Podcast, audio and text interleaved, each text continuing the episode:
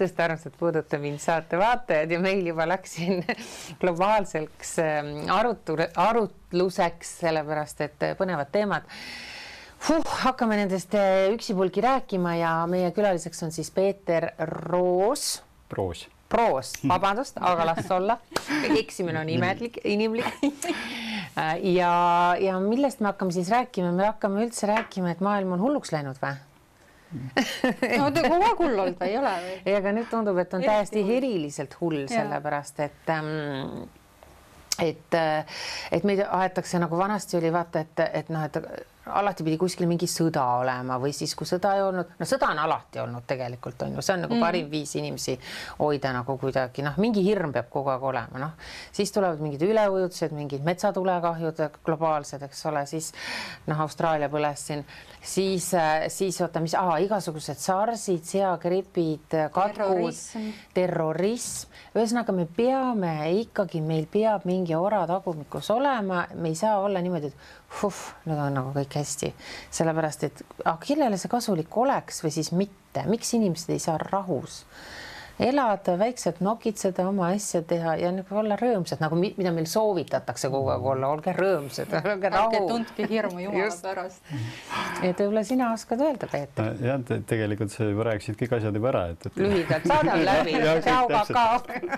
et just, just, just nende samade asjadega inimesi ju tegelikult kontrolli all hoitaksegi, et, et just kõik seesama, eks ju, sõda, terrorism uh mhm. -huh. ja nüüd on nüüd siis need igasugused haigused uh. Mhm. -huh. et ähm, et jah, nii seda tehakse ja kellele siis kasulik on, et äh, kui me vaatame, kes on need perekonnad, kes on läbi aegade siin inimesi üritanud ohjes hoida, et, et alates nende sõdade korraldamisest, eks ju, siis äh, nende terrorismiaktide korraldamisest, eks ju, nine eleven klassikaline uh -huh. näide ja, ja nüüd seesama see koroonapaanika, mis siin on lahti keeratud, et kõik need äh, jäljed viivad ikkagi sinna siis noh, noh, mina nimetan neid siis äh, globaalseks äh, finants- ja võimueliidiks ehk siis need rahvusvahelised pankurid ja, ja need pere, perekonnad, kõik, kes seal on, Rothschildid ja Rockefellerid ja Warburgid ja nii edasi uh. -huh. ja noh, kui me, ma ei tea, kõige, kõige parem näide on vist inimestele, et, et, et oleks hästi lihtne aru saada, on Bilderbergi grupp. et no kunagi räägiti, et see, oh, et mis asja, vandenõuteooria, et, et mingid inimesed kuskil saavad kokku ja, ja suletud uste taga siis arutavad neid asju ja meedia ja keegi ligi ei saa. aga, aga nüüd on noh, lihtsalt kuna alternatiivmeedia on neid juba nii palju paljastanud, siis nad ei ole saanud enam teha seda nagu päris salaja ja siin mõned aastad tagasi oli ju Saksamaal, nad tegid äh, Dresdenis põhimõtteliselt päris kesklinnas, ma käisin ka ise kohal. Ja no ongi, nad, nad teevad seda, kõik inimesed võivad sealt mööda käia ja vaadata, aga, aga kuna meedia sellest midagi ei räägi, siis, äh, siis tundubki, et noh, et mis seal siis ikka nii väga on. Äh, no aga siis ei olegi ju.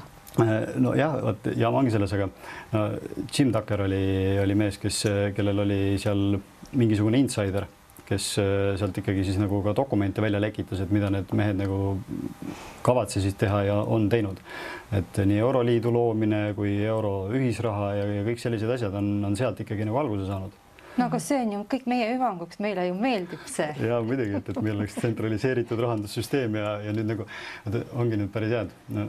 kindlasti hüppame nagu teema pealt teema peale, eks ju mm., aga, aga, aga selle koroonaga seoses nüüd ju on, et, et kuna riigid on hädas siis ehm, siin Euroopa Liit ju pakkus välja, et noh, et, et me anname teile laenu, aga et, et siis kehtestame üle-euroopalised maksud, et seal oli ju jälle see noh, muidugi hakkame kohe planeeti päästma, et oli seal plastikumaks ja mingisugune süsinikulekkemaks ja sellised asjad, et et noh, et kui meil on niisugune ühine rahandussüsteem, siis on ju sellel keskvõimul ehk siis noh, uus maailmakord kui selline, see tähendabki ju seda, et, et on globaalne valitsus, kus on siis seal mingisugune organ, kes, kes kõiki riike kontrollib ja kui neil on ühine rahandussüsteem, et noh, on siis sama hea kui nagu vot, et inimesel on ühtne vereringe, et, et noh, siis süda seda kontrollib, siis ta kontrollib kõike, et selle rahandussüsteemiga täpselt samamoodi, et, et kui meil on see maailma keskpank ja keskvalitsus, siis äh, ütleb ju absoluutselt kõikidele riikidele ja, ja sealt siis järgmine samm kõikidele inimestele ette, et, et kuhu istuda, kuhu astuda ja nii edasi noh, aga mis see nagu põhieesmärk on, kui me laiemalt vaatame, et, et mida, mida need tahavad kõik need siis nagu öelda seal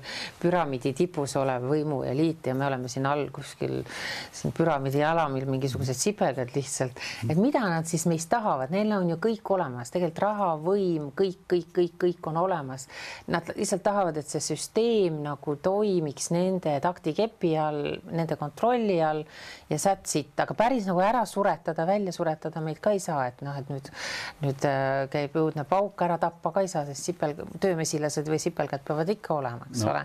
et see, kas, kas siis meid hoitakse nagu siis selle surma ja siis selle elu nagu ääre pealt me kuidagimoodi saame hakkama ja siis ja ära ka päris ei sure, aga noh, aga, aga siis nagu nii-öelda te, teenindame seda käputäit eliiti siis no,. jälle ma ei pea midagi rääkima. aa, ma võin ise rääkida aga nojah, aga tegelikult nii on, kui me vaatame näiteks Hiinat, et mismoodi seal toimub asi uh, -huh. on ju täpselt samamoodi, seal on see kommunistlik partei kes on kogu oma käsutuses oleva tehnoloogia selle peale pannud, et mismoodi oma inimesi seal vaos hoida, eks ju.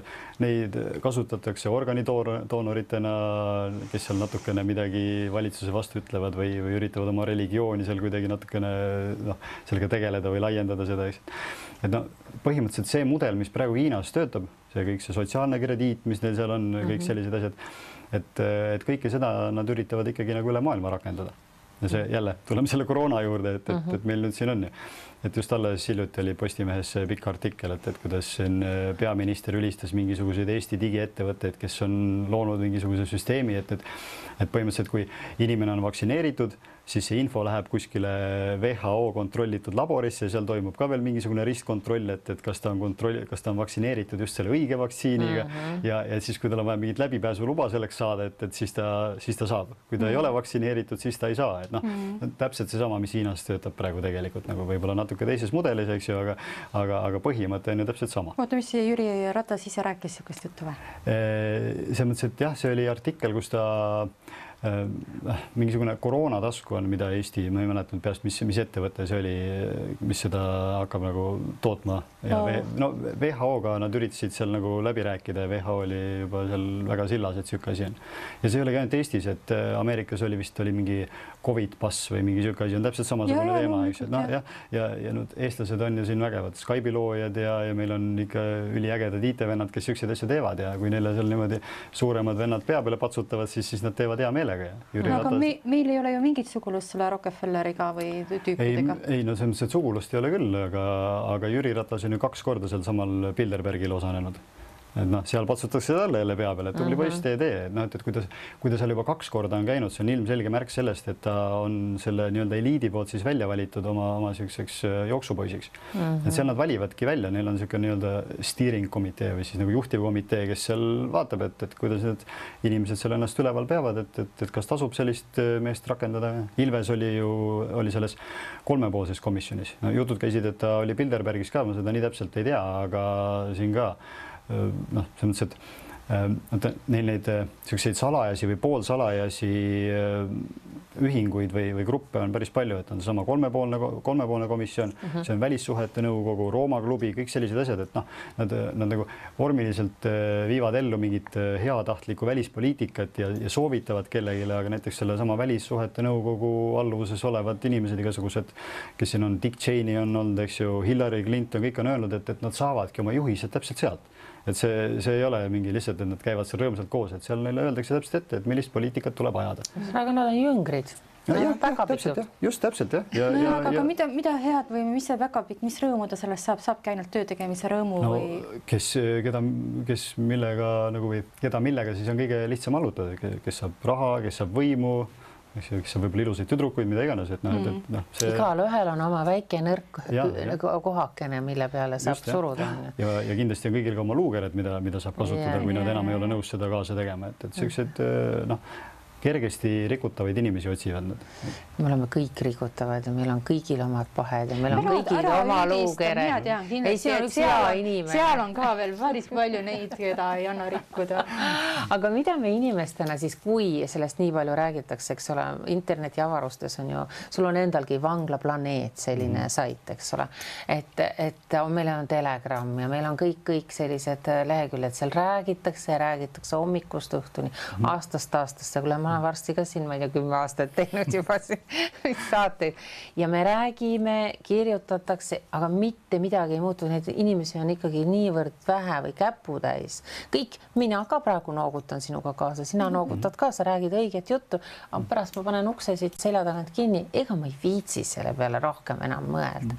ehk siis kas me saame midagi nüüd ära teha või me ei saa midagi ära teha? kindlasti saame, kindlasti, selles mõttes, et on inimesi, kes igapäevaselt mõtlevad, et mina panen siit ukse kinni, aga ma mõtlen ikka sedasama teemat edasi ja on mm -hmm. neid mhm. väga palju, et noh, vot eestlased on ju sellised, et, et kuidas öeldakse, alguses vedama, pärast ei saa pidama, eks ju, et mm, -hmm. et, et mhm. ma arvan, et, et see on see teema ja mul üks hea sõber ütles kunagi väga hästi, et et, et ega me ei saagi niimoodi, et me nüüd vot nüüd me võtame midagi ja teeme, et noh, või võib ka nii, et noh, ma ei tea, lähme siis tõrvikutega Toompeale ja, ja lööme selle platsi puhtaks ja, ja ma ei tea, paneme uued inimesed pukki, keda me hakkame siis nagu vähe korralikumalt kontrollima kui need, kes seal praegu on mm. -hmm. et nemad ju peaksid meid tegelikult nagu teenindama, meie maksame neile palka selle eest, et neie, nemad meie riigi korras hoiaksid mm. -hmm. aga praegu nad on siin selle asja nagu pea peale keeranud aga, aga see sõber ütles mulle nagu väga hästi, et, et me, me saame siis selle valiku teha, kui noh, näiteks kui sa rongiga sõidad, siis äh, meil on ka raudtee on ees, et, et me saame siis valida, et, et kui tuleb see niisugune pöördekoht või, või okay. siis tee, teelahe, et, et, et kas me läheme vasakule või paremale, et, et et äh, kui inimesed nagu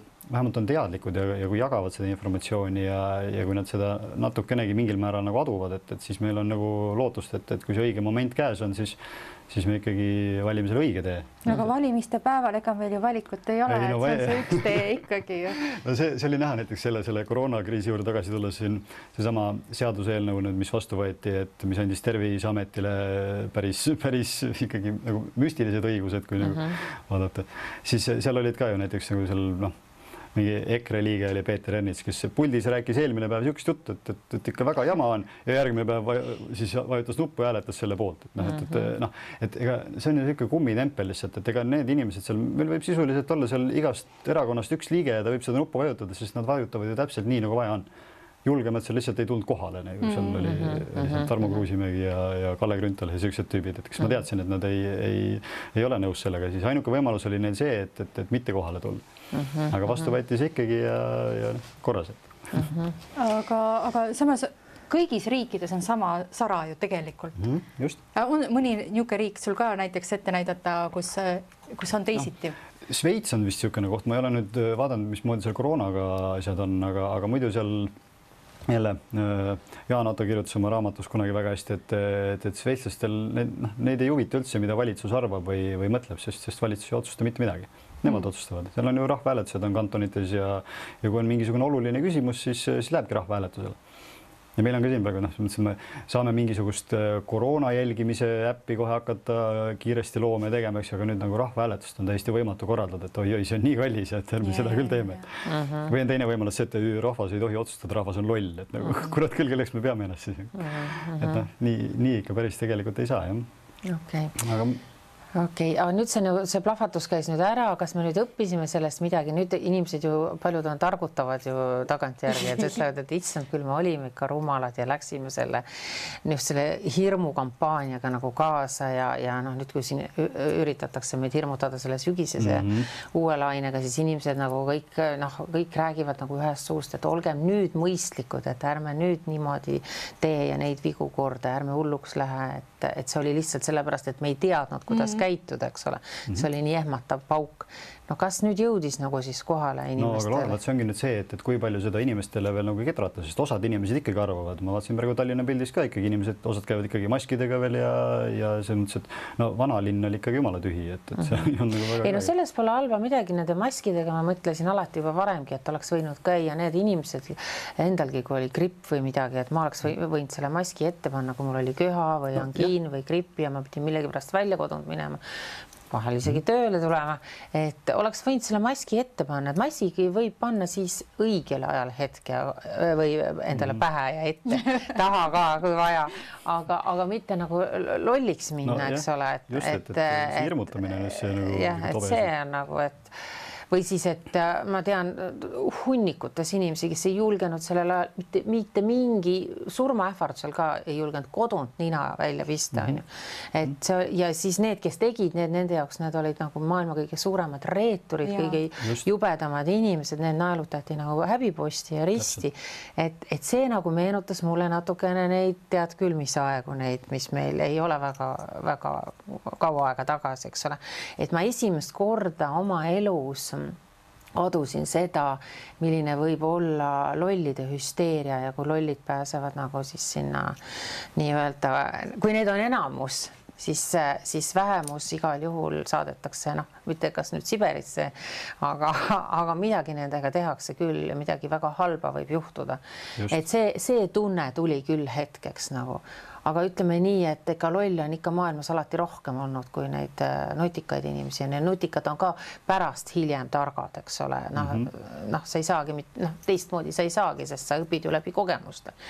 aga, aga kui hull see olukord nagu noh, nüüd sa räägid Jüri Ratase tõmbasid siin nagu äh, kampa ja er, kõik need inimesed, aga kui hull see Eesti, kas Eestist võiks saada kunagi selline Šveitsi taoline Äh, või äh, kogukond või ühiskond või, või, või on see välistatud? ei, välistatud ole... ei ole kindlasti, ma arvan küll, et, et see on võimalik aga vaata või noh, vaata selles mõttes, et äh, kui me õpiksimegi sellistest asjadest nagu praegu oli, nagu sa väga hästi nagu välja tõid mm, -hmm. et, et siis vot ongi, et see peab nagu inimeste teadvusesse jõudma, et, et need inimesed, kes seal praegu pundis on või pukis on, et nemad, nad, nad ei tööta ju nagu meie hüvanguks. et mm, -hmm. et mhm. kui me sellest aru saaksime ja, ja kui me suudaksime nii palju rahvast kokku saada, kes äh, ikkagi siis suruvad kuidagimoodi läbi selle, et, et meil oleks äh, rahvahääletuse õigus näiteks või tegelikult juba piisaks sellest, kui meil oleks äh, valimisseaduse muudatus. et praegu ongi see ju täpselt, et noh, et Riigikokku saavad need inimesed, kes siis kõige rohkem seal partei üleval otsas poevad et eh, noh, kui nad tahavad seal edasi istuda, siis nad peavad hääletama nii, nagu on mm. -hmm. aga kui kõik need inimesed, kes seal parlamendis oleks, hääletaksid ikkagi oma südametunnistuse järgi või, või nagu siis selle järgi, et millised inimesed neid on valinud siis, siis juba, juba see lahendaks päris palju. et seal ei ole tegelikult nagu nii palju asju, mida oleks vaja natukene nagu korda sättida, et, et hakkaks nagu looma, et kui EKRE tuli, siis ma vaatasin ka juba, et, et noh, et, täitsa normaalsed poisid, et ajavad mõistlikku juttu ja aga, aga noh, nüüd selle koroona asjaga nad läksid ka kaasa, et, et ma ei tea, kas siis suudeti neid ära lollitada või, või mis seal täpselt toimus, aga aga noh, kurb, et, et tegelikult nagu mõistlikud inimesed, aga aga võib-olla nad õpivad sellest midagi, ma ei tea, et.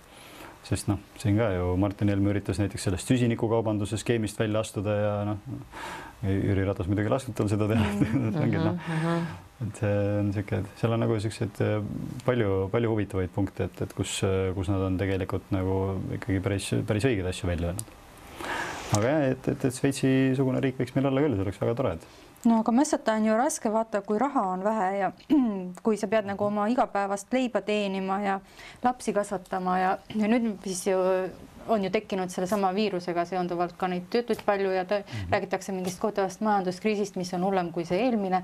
noh, ma ei tea, et et mis see siis selles suunas see tuleb? revolutsioon niisugune nagu Ameerikas praegu. jah, ei no mina näen ikka revolutsiooni, et siis, kui enam ei saa niimoodi elada, siis tuleb ju midagi ette võtta ju mm. -hmm no aga, aga ei saa ju, no mis sa ikka teed, et sa ei lähe ju panka ja ei ütle, et anna nüüd, hakka nüüd lutitama neid äh, sajaseid siin.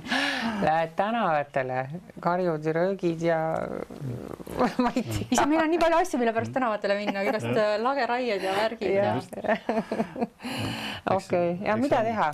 aitäh. ei, ei selles mõttes, et ega mul ka sellist nagu nii-öelda hõbekuuli ei ole, aga, aga noh ma ikkagi nagu, miks ma seda vanglaplaneeti teen, ongi sellepärast, et ma arvan, et see info jagamine inimestele niisuguse laiema pildi näitamine, et, et kui nad on ka klapid peas, kuulavad, mis, mis valitsus räägib või mis siis niisugune peavoolumeedia räägib, kes, kes nagu seal samat juttu kaasa ulub, et, et noh, siis, siis ei muutu niikuinii mitte midagi, et, et nüüd juba ju vot noh, miks ma usun, et see aitab, sellepärast et praegu tsenseeritakse ju ikkagi täiega, isegi juba Ameerikas juba, juba presidenti juba Twitter ju tsenseerib, eks ju, et rääkimata mingitest väiksematest tegijatest mm. -hmm. et noh, et miks nad siis nagu seda tsenseerivad, kui, kui sellest abi ei ole, et, siis nad võiks lasta seda ju suvaliselt, oh rääkige ja tehke, eks ju et äh, noh, kindel on see, et, et see info jagamine aitab ja, ja nad ikkagi kardavad, et, et inimesed saavad nendest asjadest aru, et üks no, nendest, üks nendest globalistidest, Zbigniew Brzezinski ütles siin no mõned aastad tagasi ütles täitsa avalikult välja selle, et, et meil on probleem, et inimesed üle maailma teavad liiga palju, kuidas maailmas poliitikat aetakse ja, ja nad, ja nad räägivad sellest ja arutavad selle üle ja et see on, see on oht. et noh, see, nad on ise ka selle välja öelnud, et nad kardavad meid -hmm. aga nüüd lastakse sellest äh, majandusest jälle õhku välja nii-öelda nagu nad ise ütlevad, et äh, see tähendab, et tegelikult raha läheb ju jälle, jälle nende kätte, kelle käes see raha niikuinii juba on, eks mm. -hmm. See tähendab, et meil ju jääb seda kogu aeg vähemaks nojah, kuni järgmise. ei jää, trükitakse juurde. just järg, järgmise buumi hakatakse jälle meile peale andma ja, ja siis jälle inimesed unustavad kõik ära, et, nagu öeldakse, et inimeste mälu on mingisugune kümme aastat, et siis mm., siis on, siis on meelest läinud, et siis mm -hmm. on jälle kõik hästi tore ja, ja võetakse ennast laenudest lõhki ja mm, -hmm. ja siis tuleb järgmine koroona või ma ei tea, mis iganes või, või läheb lihtsalt kõik majandus alla mäge. aga mul on üks väga niisugune hea sõber, kes on ka niisugune vaimne inimene ja ja teab neist asjadest, on hästi informeeritud ka ja ta on sihuke, tema puhul see oli hästi huvitav minu jaoks, et tema tuli lagedale nagu sellise mõttega, et see ongi hea, et inimeste käest raha ära võetakse, antakse neile rikastele, sest need rikkad, need ongi valgustunud. Äh, nemad hakkavad äh, jagama raha õigesti, et äh, no nemad suunavad selle tehnoloogia arengusse, nagu Elon Musk siin ütleme mm -hmm. näiteks paneb neid satelliite ringlema orbiidile pluss teeb neid Kuu ja Marsi projekte, eks. -hmm. ja, ja võib-olla siis ka keskkonnakaitseprojektidesse, et kas see siis, kas niisugune äh, see selline tulevik ei võiks meid oodata hoopis no, hea ja helge. kommunism, eks ju. nojah. jah, aga kommunism ei ole mitte kunagi töötanud kahjuks võidakse väita igasuguseid asju, aga aga see on ikkagi nagu, kui me, kui me vaatame, kuhu see on jõudnud, siis see on ikkagi lõpuks tapatalguteni jõudnud kõik, et, et, et keegi, keegi kuskil ei ole nõus sellega ja, ja siis siis, siis lähevad nad jah, heal juhul Siberisse, eks ju, et, et see kas me rõhume liiga palju selle majanduse arengu peale, et miks me ei võiks maha rahuneda, et miks me peame aastast aastast rääkima ainult majanduskasvust, et et kas ei võiks vahepeal nagu olla rahulikult stabiilne, sest kõik on enam-vähem ju on ju, et ma ei tahagi praegu Marsi reisile minna, on ju, on ju, ei taha nagu. tahaks vaadata, et kodus muru ikka kasvaks ja puud ja, ja nii edasi. et ma isegi tahaks nagu, et mingid asjad nagu jääks ära, et nad ei oleks nii kiired, et et mul ei ole seda tehnoloogia nii metsikut, alati kui ma seda räägin, siis inimesed ütlevad, noh, kas sa tahad seal muldpõrandaga seal äh, majas elada edasi. ei miks, taha.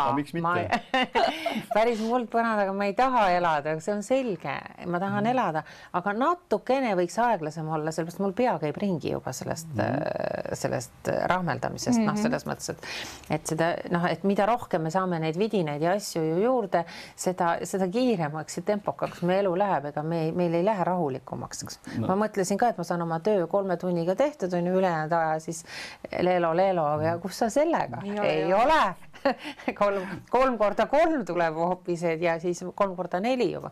ehk siis sa oledki kakskümmend neli seitse nagu orav ratt. just, et kõik läheb kiiremaks. absoluutselt. et jah, kui mõelda, et me tegime kunagi hobuste ja selliste asjadega ja kõik said söönuks ja mm -hmm.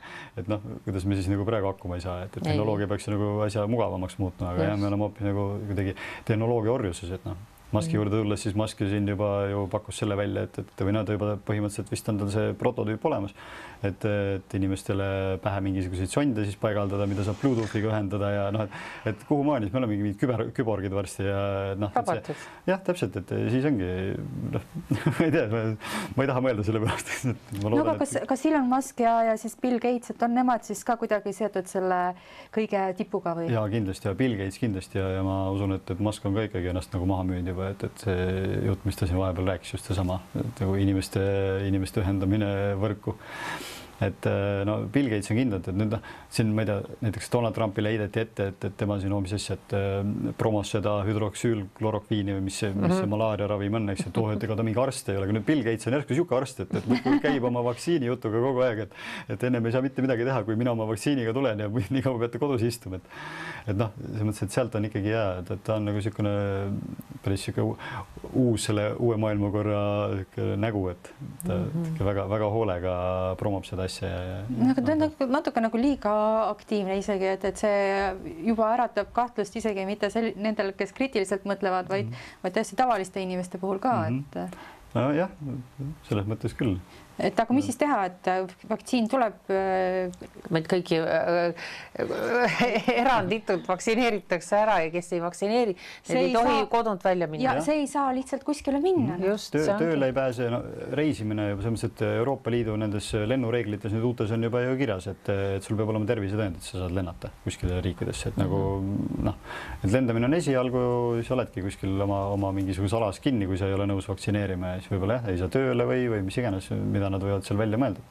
Ja kui jah, sügisel nagu see, no see ongi kõige naljakam minu meelest, et nad, nad kogu aeg räägivad, et oi, et meil on siin mingid mudelid, ega me täpselt ei tea, et, et kuidas see nagu nakkab ja mingid värgid, aga sügisel tuleb järgmine laine, et see, see on nagu kindel, et uh, -huh, et uh -huh. kuidas, kust nad selle nagu siis nagu niimoodi välja raalinud, eks ju, ja kui see viirus sai ju alguse ju Hiinast ja on üsna kindel, et see sai alguse sealt sellest Wuhani laborist, et, et noh, see isegi ju Ameerika mingid luureraportid ja, ja asjad, et noh uh, -huh. et, et, et mis siis, mis nad siis lasevad uue viiruse välja sealt või, või noh, et mis, mis jutt see nagu on et...? ei, ei mingi mutanteerumise jutt on seal no,, et, et ega viirus ei ole kuhugi kadunud, ta lihtsalt siin no. säti, sätib ennast natukene mm, -hmm. võtab suvel päikest ja, ja, ja. naudib ilusat ilma ja mm -hmm. siis, kui tal sügisel paha hakkab, siis kargab jälle välja. jah, täpselt aga vaktsiin on ju tehtud selle eelmise Just. mutandi mm -hmm põhjal, eks et. Mhm. no et siin juba rääkisid, et, et on niikuinii praegu juba mingi kaheksa erinevat äh, vormi sellest, et, et noh, et kuidas nad seda vaktsiini siis teevad, et kui vaktsiini testimine võtab juba nii kaua aega ja mm. et noh, see on nojah, vahet ei ole, kus nurga alt seda vaadata, et see jutt on lihtsalt nii jabur, et, et, et ma, ma ikkagi loodan, et inimesed ei,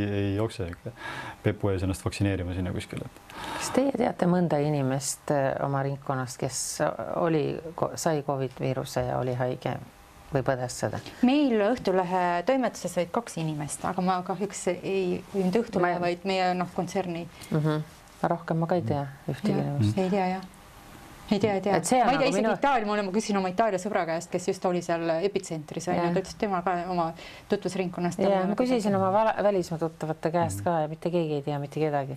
et ma ei taha nüüd olla see inimene, kes ütles, vaata vahepeal olid siin õudsad teooriad, et inimesed astusid esile, ütlesid, et seda ei ole olnudki, et seda on välja ma ei taha olla see.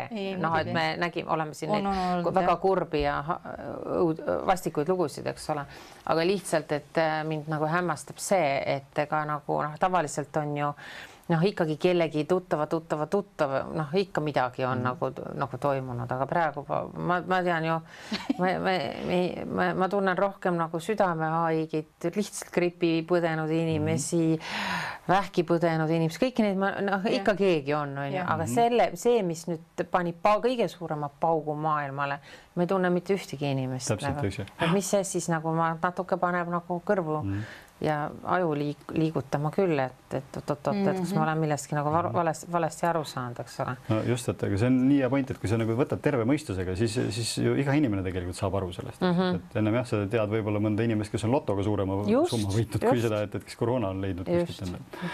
et jah, no on, et ja, ja kõige pullim on see, et, et kui nad nüüd neid siin surnunute numbreid, et mis see kuuskümmend kaheksa või kui palju siin surnud on, et mm -hmm. nad ise ju täiesti avalikult, see Irja Lutsar ju mitu korda ma olen kuulnud, ütleb, et ikkagi, et tead, et noh, et, et et, et sellel inimesel lihtsalt oli koroona, et, et ega, ega ta sellesse ei surnud. Et ja kui sa uudiseid kuulad, siis öeldakse ka, et täna suri üks koroonaviirusega inimene uh, -huh. mitte, mitte ei surnud koro, uh -huh. koroonaviirusesse. tal võis olla südameviga, tal just, võis olla mingi just. muu haigus on ju, mhm. millest seda suri, aga ühtlasi siis ja. oli ka tunginud sinna no,. tal oleks võinud ju olla selle koroona asemel rotaviirus, eks ole, ta oleks uh -huh. siis no., aga no vaevalt, et siis oleks nagu sinna surmatunnistusse pandud, et ta uh -huh. nagu. et jah, on niisugune et ikkagi selline massihüsteeria õhutamine, see ja see toimib nii lihtsalt, et see mhm. ajab mind ka alati kohutavalt närvi, et kuidas seda on nii lihtne ja siis mul tuleb ikkagi alati see lihtne asi meelde, et et äh, noh, kui ma küsin mõne noh, kasvõi oma ema käest või tema sõbranna käest, kus on vanemad daamid juba onju ja nad räägivad mulle mingi uskumatu loo, noh juba läbi aegade, aastakümneid juba, siis ma küsin, kus sa seda kuulsid, aga ma lehest lugesin no, õhtul Õhtulehest lugesin oma silmaga telekast nägin. ma ise televiisorist nägin mm, -hmm. seal rääkis reporter või keegi mingisugune, ma ütlen, püha taevane, arme taevane jumal, et ühesõnaga, et sellel meedia, massimeedial, kõigil sellel on nii suur võim, et see võibki meid, see võib ükskõik, no no, ütlebki praegu, et kuulge, et minge kõik võtke raha pangast välja, sellepärast et homme enam raha ei ole, on ju, ja mm. kõik jookseksid nagu tuhat nelja. see WC-paberi nali. ja WC-paberi nali on veel parem nali, eks ole, et kõigil olid järsku kõhud lahti lihtsalt suurest erutusest tuli välja. et, et mul oli pärast hiljem vaja WC-paberit vahele põigelda, tõesti minna vaja, ma ei julgenud enam minna ostma, sest mul oli nii piinlik et, et, et sellised asjad saavad juhtuda, siis see tähendab, et võib mida iganes juhtuda. ja aga mõtle, aga nad ei tee ju seda nagu teadlikult, tegelikult ma arvan, et, et Terviseamet või arvad sa, et seal on ikkagi antud, hirmutame inimesi Käsk kätte. no vot, ma, ma ei ka ei kujuta ette, mis, mismoodi see seal nagu täpselt on, aga ma arvan, et noh, näiteks valitsus on nagu jälle, ma tulen selle Ratase juurde tagasi ja tema seal mingid lähikondsed, et nemad ikkagi teavad, mis, mis toimub. Neile võib-olla räägitakse seal seda veel kuidagi mingis erinevas vormis või, või mis iganes, et, et võib-olla noh, nagu siin mingisugused globaalse hirmu, globaalse soojenemisega hirmutajad on, on öelnud, et jah, et me, me oleme nüüd võimendanud seda, et, et noh, et, et, et a la, et, et äkki meil muidu tuleb kriis, et, et me siis ikkagi nagu peame nagu tõmbama tagasi, et, et, et võib-olla neile seal kuidagi räägitud selle viirusega samamoodi, et, et ikkagi, aga noh noh, aga noh, ma ei usu, et need, need meetmed, mis, mis on kasutusele võetud, nagu need, need ei toimi, kui sa poes vaatad, mismoodi on tehtud, eks ju, sul on kassa juures on need kahe meetri jutid sinna pandud mm., eks ju, aga no saali peal inimesed tolgendavad seal üksteisega koos, siis kui sa lähed kaupa panema seal teise inimesega koos seal noh, et noh, et ma räägin, isegi kui meil oleks mingisugune tõsine viirus praegu, siis, siis need meetmed ei aitaks ju, et noh, see. ei, see kõik on nii silmakirjalik, see on ja. nii, mul on nii piinlik seda silmakirjalikkust just vaadata mm, -hmm. et kõik teevad niimoodi ja siis seal see koridoris teeme hoopis teistmoodi kõik on, et kaamera ees, avalikkuse ees me oleme sellised kukupaid ja nunnud ja siis natuke. ja Facebooki grupis on, issand, milline hüsteeria on. jah et, et noh, et inimesed, tulge nagu, nagu mõistusele, et see nagu, et see, kui te jääksite ausaks ja räägiksite asjadest nii, nagu nad on, siis see oleks nagu kõikidele osapoole, pooltele lihtsalt, et miks teil on vaja seda nagu mingit noh, no jällegi mul on jälle selline tunne, et inimestel on kogu aeg, nendel on nagu nagu mitte midagi muud, ma alati ütlen selle kohta, teil, kas teil mitte midagi muud põnevamat, paremat ja ägedamat elus ei ole, kui takerduda nendesse nagu täiesti nagu nonsense mm -hmm. asjadesse nagu, et millestki te teha, puhudes see suur õhupall nagu, et -hmm. et kas siis inimestel on nii igav või, või, või on elus vaja järsku seda, me ju vaatame nii põnevaid filme ja asju, et ja seal on kõik nii äkki äkiline action ja kogu aeg juhtub midagi.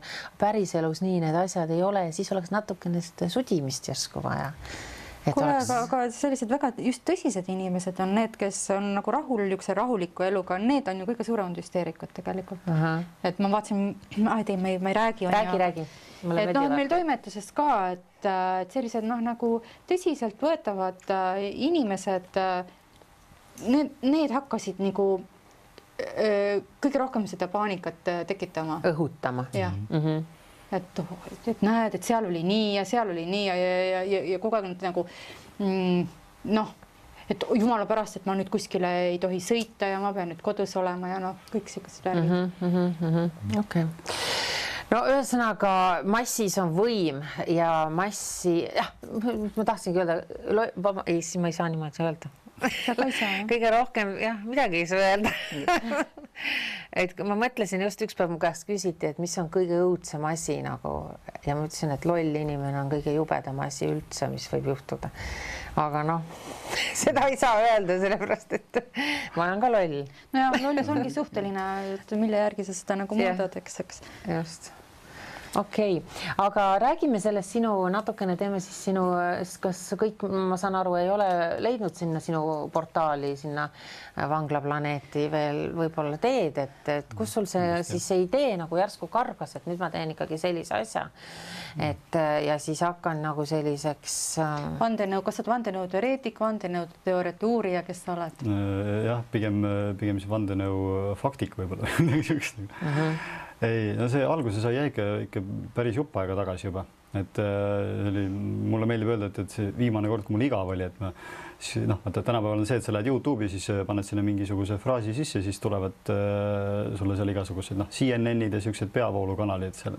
aga kunagi oli veel aeg, kui, kui oli niimoodi, et sinna tuli ikkagi, kui sa sisse panid midagi, siis tulid äh, need videod, mida kõige rohkem olid vaadatud ja siis ma panin sinna kaksiktornide teema, et äh, sisse, et noh, ma nagu siis, kui see juhtus, ma nagu väga ei süvenenud sellesse või niimoodi. ja siis ma leidsin sealt niisuguse filmi nagu Loose Chance, kus siis näidatakse nagu step by step kõik ära, et, et kui, kui palju seal ametlikus raportis neid vigasid on ja, ja esitati seal siis erinevaid variante ja asjad uh. -huh. et see, see oli nagu see esimene asi, mis, mis mul lõi pildi selgeks. ja siis ma noh, tükk aega nagu uurisin neid asju ja, ja mõtlesin, et, et, et mida teha ja siis jah, ühelt poolt tegin, tegin niisuguse saidi mm. -hmm. Mm -hmm. palju sul neid jüngreid on seal? vot ma, ma ei tea, noh, ma räägin niisugune ikka tuhandetes, tuhandetes jah, et, et mm. -hmm et kuskil, kuskil nii. ma alati mõtlen, et meil on need alternatiivsaidid, noh, ma tõin selle Telegramiga nüüd sisse mm, -hmm. me, ega me neid ei tea, neid on kindlasti rohkem, meil on ju siin ja mm -hmm. juba selle põhjal, kui palju meil neid külalisi siin on äh, käinud. et äh, kas teil, kas teil on hirmus elada ka, kas teil ei, kas teil ei ole tulnud seal Jüri Ratas ja sõrme viibud, noh, see on nagu laiem niimoodi, et ega ta isiklikult ei tule ukse taha muidugi. aga kas teil ei ole midagi, kas teid ei ole hoiatatud või öeldud, et poisid, ärge selliseid asju küll tehke? kunagi alguses oli, aga ma arvan, et see oli nagu mingisugune nali, et, et, et ma panin sealt äh, David Icke raamatust äh, selle majandussüsteemi kohta panin mingisuguse lõigu üle üles ja siis tuli kuskilt äh, vist mingi andmekaitse või tarbijakaitse või oot, mis, mis asi, mis iganes see oli. Mhm. -huh. mingid sealt tuli kuskilt mingisugune kiri aga, aga siis, siis kui ma rääkisin selle raamatu tõlkija ja, ja, ja toimetajaga, et küsisin luba, siis ta ütles, et, temal ei ole küll keegi nagu midagi, midagi uh -huh. üldse rääkinud uh. -huh. et noh, sihuke mingi niisugune imelik, imelik situatsioon oli, aga ei nagu otseselt niimoodi ei ole küll nagu. välja kutsutud mm. ei ole, sõrmi sahtlite vahele ei, ei ole topitud, sest meil oli ju üks külaline siin, kes rääkis päris, noh, need teemad ei olnud isegi nii radikaalsed ja, ja ta ütles, et ta on jälgimise all. tema on jälgimise all ja käib korrapäraselt äh, just vaibal. vaibal. aa, niimoodi. ühes teatud kohas. nimega X okay. mida ma ei saa jälle öelda. aga, aga kindlasti sa oled jälgimise ajal, jälgimise all, sellepärast et ütleme nüüd, kui nende tuhandete inimeste asemel, kes sind vaataksid, oleks ähm, võib-olla sinna miljoneid nagu mm -hmm. Nublu videot on vaadatud. Siis, siis äh, ma arvan, et küll ei, siis siin naerukohta võib-olla enam ei oleks. Kas no, oled mõelnud selle peale, et ühel päeval võib see ikkagi ohtlik olla, mis aga, aga mis ma siis teen, ei tee enam seda või, et noh, selles mõttes, et ei, ma ei, ausalt öeldes nagu ei ole nagu niimoodi mõelnud ka, et äh, noh, inimene vist, ma arvan, kardab siis, kui ta teeb midagi, midagi halba või midagi valesti et mm., et noh, ma olen nagu üsna kindel. aga see on nagu massihüsteeria, võib ju teistpidi öelda, et sa õhutad valet, noh, nende no, ne, jah, no, päkapikkude arvates. jah, no nad, nad võivad, võivad öelda, aga ma saan, ma saan tõestada kohe, et, et ei ole nii uh. -huh. et, et ma ikkagi kõik asjad, mis ma panen, ma ikkagi võtan noh, nii-öelda siis ametlikest allikatest ja, ja mul on seal nagu tõestus taga, et, et ma ei, ma ei räägi lihtsalt, et. Mhm. -huh. no aga kõik me teame ju, et statistika on, on nagu tuleb välja selline, nagu tellija soovib mm, -hmm. eks ju, et et eks teisel poolel on samamoodi ju tõendusmaterjal taga ja et, et tegelikult lõppude lõpuks, äh, mille järgi siis otsustada, mis see tõde on mm. -hmm. no võtame, võtame selle koroona nüüd jälle, eks ju, et, et kui nad seda siin räägivad, et, et oi, et nii palju surnuid on, et noh, et, et kui me võtame näiteks siin üle-eelmise hooaja, siis kui gripihooaeg oli, et, et kui palju siis surnuid oli ja kui palju praegu on, et noh, et, et meil, et noh, see on nende enda statistika, mida nad väidavad, et noh, ma, ma ei võta seda kuskilt ise välja, ma kasutan, kasutangi nende enda numbreid et, et näidata, et sa võitled nende enda relvaga. ma ei ole nii palju terveid inimesi, ma pole e-, nii kaua või nii pikalt ise nii terve olnud no okei okay,, ma saan aru, see on see eristatuse teema ka, eks ole, et et ma lähengi toimetusse, seal ei ole üle kolme inimese päevas ja mm, -hmm. ja, ja tänavatel on vähe inimesi ja -hmm. ja ei ole neid igasuguseid kassirisseid ka, kus äh, käia ja mm -hmm. saba keerutamas on ju.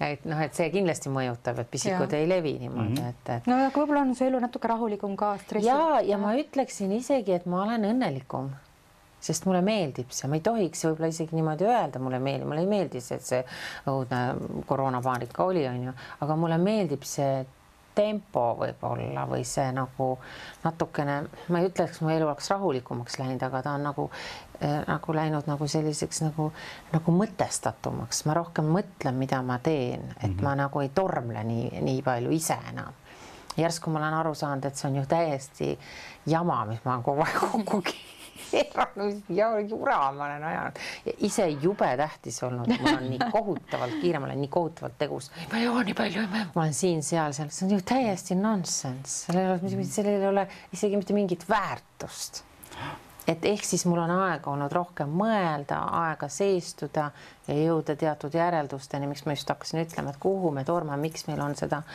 majanduskasvu nii hirmsasti vaja, neid numbreid vaja ja ja et võtke, laske nagu õhku välja, rahunege maha, jäävad need maasikad söömata see aasta midagi ei juhtu, kui nad on Eesti inimene. mina sain juba täna enda äh,, enda maasikat. no kekuta sina siin, palju sa jaksad ja istutage ise siin maasikaid, aga saatke need Eesti inimesed maasikaid korjama, mis siis, et selle tunni hind on siis nii kõrge, see on tegelikult õiglane hind töö eest ja, ja ma söön siis vähem maasikaid ja vähem mhm. mürgiseid maasikaid kindlasti ma loodan ka tänu selle, kuigi tuleb see eelmise aasta maasikapaanika ka. Ja eelmine aasta jälle mingi maasikatega jama ju, nad olid ju petukaup, kõik olid ära mürgitatud, räägiti, et on hirmus rohelised ja, ja, ja ma ei tea, kõik kõige vabad ja pestitsiidide vabad ja siis tuli välja, et ilgelt ära mürgitatud ja hoopis ma ei tea, mille Poola maasikaid müüdi Eesti maasikate peal, mingi jama oli seal mürgitatud, mürgitatud oli, see oli see põhiteema onju. et see maasikisu on mul juba ära läinud, et lõpetage ära see maasikapaanika ka ja, nagu ja nii edasi. järgmist pidi juba jah. ja et ühesõnaga kõik sellised asjad nagu, aga aga mis see järgmine siis mm -hmm. mingi hull asi nüüd on, mis mulle veel meeldis selle kriisi ajal oli see, et sõdadest ei räägitud enam, Süüria sõda nagu lõppes ära mm. -hmm. kõik sõjad lõppesid ka järsku ära, siis ma mõtlesin, juhhei, et nüüd on jee yeah.. et, et nüüd on ikka vist jälle nüüd tuleb, mis see järgmine. no ja, ja pagulaskriisi ka ju enam pole või pagulased ei tule ja, ja kõik piirid on kinni. terrorismi ja... ei ole. ei, pagulased käivad ikka, selles mõttes, et see ne, neile ei kehti neid reegleid ja nendel seal nii-öelda nendes no-go zone ides ei, ei saadud ka ju neid reegleid kehtestada, et nemad on nagu sihuke väljaspool seda, et no nemad liiguvad ikka ringi. lihtsalt siis ei jätkunud uudistel ruumi ja mm -hmm. nende, nende asjade jaoks. fookus tõmmatakse mujale lihtsalt ja, ja ongi, et, et. ja üks asi, mis mind kogu aeg on ärritanud ka, et noh, meile õhutatakse no Eestis, väikses Eestis seda ikkagi idanaabri hirmu mm, -hmm. et mhm. noh, kohe kargab kallale, nüüd vaatasin jälle mingeid uudiseid on ju, kuidas meil ei, ei, ei, ei karga kallale, ärge kuulake mind et ei, kuidas me ikka see ikka kaitsevägi ja meil on relvi vaja rohkem ja kõiki asju jälle kuhugi investeerida, et ikkagi noh, kaitse, kaitse, kaitse, raha on rohkem vaja ja ma mõtlesin, mida helli see Venemaa, no me saame ju, laps saab ka aru, see Venemaa, me ei ole neile huvitav objekt ega subjekt mitte ühestki, mitte ühestki otsast. On ju no,, lõpetage nüüd ära see oma relvadega rahmeldamine kui sellega hirmutatakse, siis järelikult ei ole mingit paanikat. ja et noh, see on ju ka täielik jura, mis aetakse nagu, ma saan aru, et kaitse nüüd, nüüd mind kutsutakse küll vaiba, see on selge.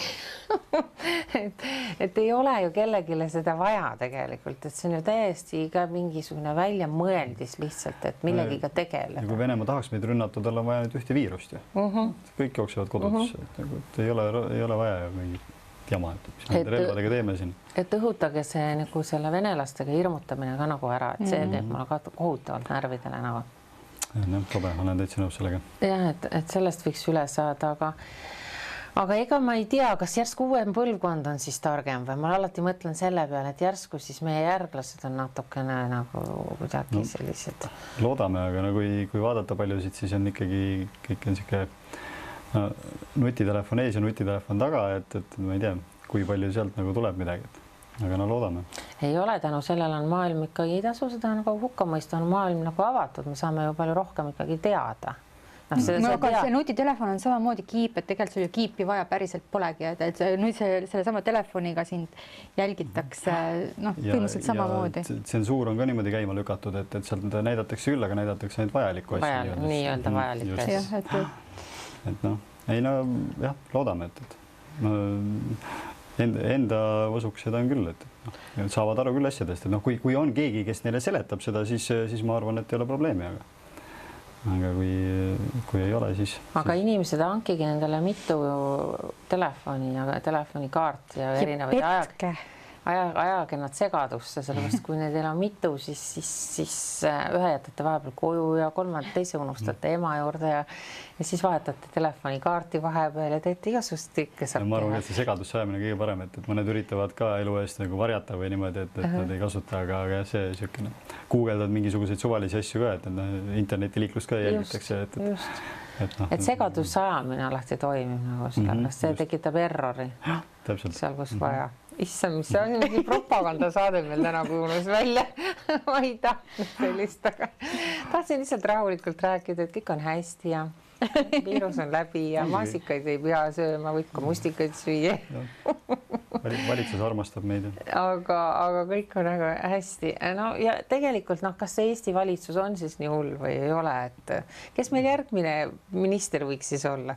ei no ma ei tea, noh, selles mõttes, et nad teevad seda ju kavalalt, et nüüd vaata Reformierakond ja opositsioonilid ja kõik olid ju jube vastu olid sellele, sellele sama selle te tervisekaitseseadusele ja nendele asjadele, eks ju, et noh, nad vahetavadki kogu aeg seda poolt, et inimesed mm -hmm. vaatavad, oi, et näete, seal keegi ikka meie eest seisab, et järgmine kord siis valime Reformierakonda jälle mm. -hmm. siis tuleb Keskerakond hakkab rääkima, et oi-oi, kui jube on ikka mm, -hmm. võetakse inimeste õigusi ära ja kõike, eks ju mm. -hmm. et no nii see käib, et, et niikaua kui nad suudavad seda niimoodi pendeldada seal omavahel, et, et niikaua ei muutu küll midagi.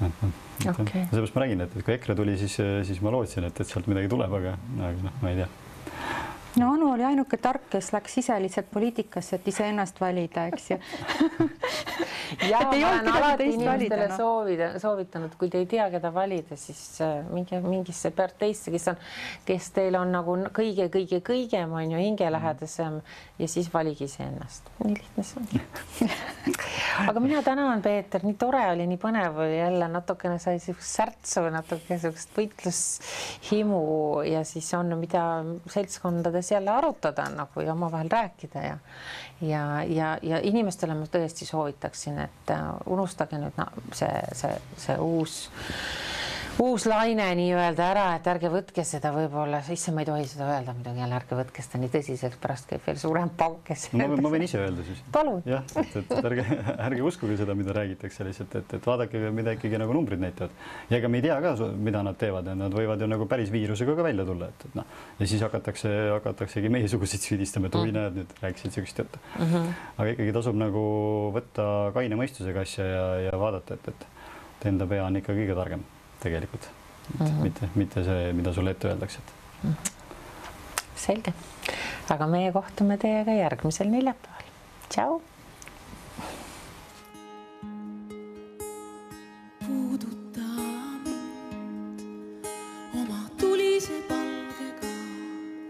nii et on ilus ja vahe.